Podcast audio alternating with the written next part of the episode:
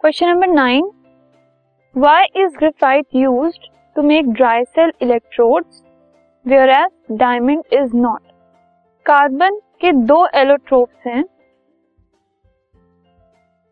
Graphite और diamond carbon के ही allotropes होने की वजह से इनको सेम होना चाहिए था.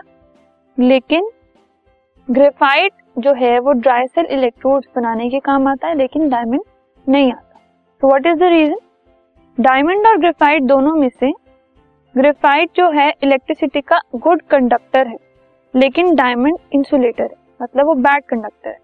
और ड्राई सेल इलेक्ट्रोड को बनाने के लिए इलेक्ट्रिकल जो इलेक्ट्रिसिटी कंडक्ट करता है, वैसा मटेरियल चाहिए।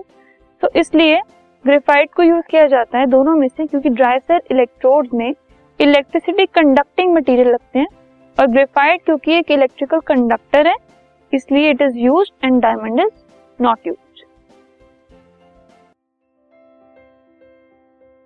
this podcast is brought you by Hubhopper शिक्षा अभियान अगर आपको ये पॉडकास्ट पसंद आया तो प्लीज़ लाइक शेयर और सब्सक्राइब करें और वीडियो क्लासेस के लिए शिक्षा अभियान के यूट्यूब चैनल पर जाएँ।